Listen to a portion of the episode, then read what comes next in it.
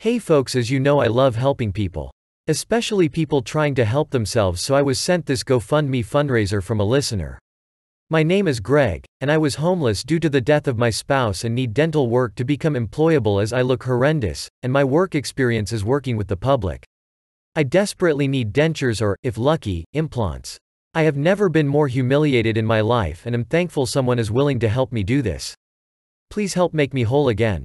If you would like to help Greg become whole again and get his life back, the link to donate is below, if you are unable to help. Please share the fundraiser link.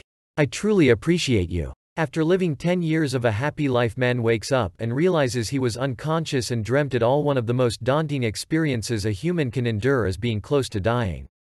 While some escape the claws of death without experiencing any changes in them, others come back just not the same. There are many theories trying to explain what happens to us when we are dying. However, there is no definite answer.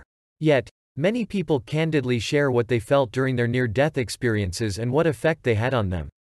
When somebody created a thread on Reddit asking, Have you ever felt a deep personal connection to a person you met in a dream only to wake up feeling terrible because you realize they never existed?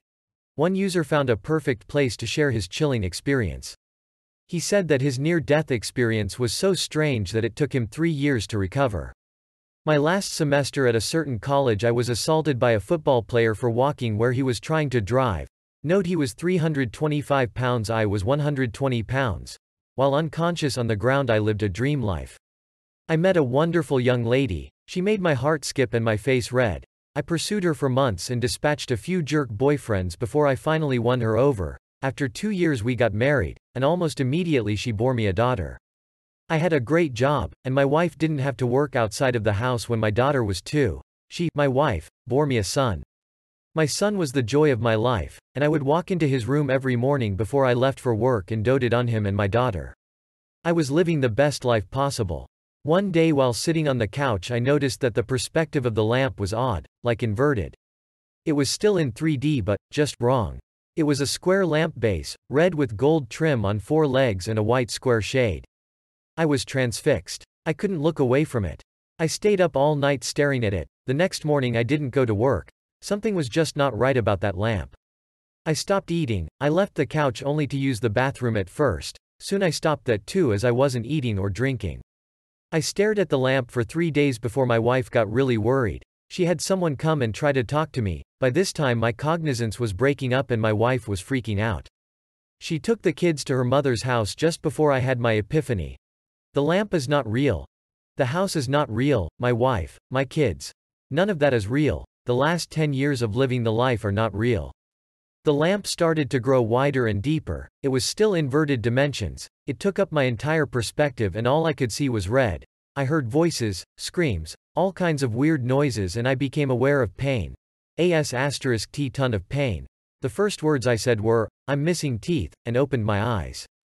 I was laying on my back on the sidewalk surrounded by people that I didn't know, and lots were freaking out, I was completely confused. At some point a cop scooped me up, dragged, walked me across the sidewalk in grass and threw me face down in the back of a cop car, I was still confused. I was taken to the hospital by the cop. Seems he didn't want to wait for the ambulance to arrive and give CT scans and S asterisk T. I went through about three years of horrid depression. I was grieving the loss of my wife and children and dealing with the knowledge that this life experience never existed. I was scared that I was going insane as I would cry myself to sleep hoping I would see her in vivid dreams.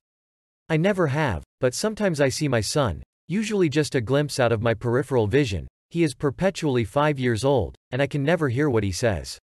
Edit, 24 hours after post. Never thought anyone would read this life story. I changed a line so that it no longer seems that my two-year-old daughter bore a child. I have never seen Inception or the Star Trek episode so many have mentioned, but I will eventually.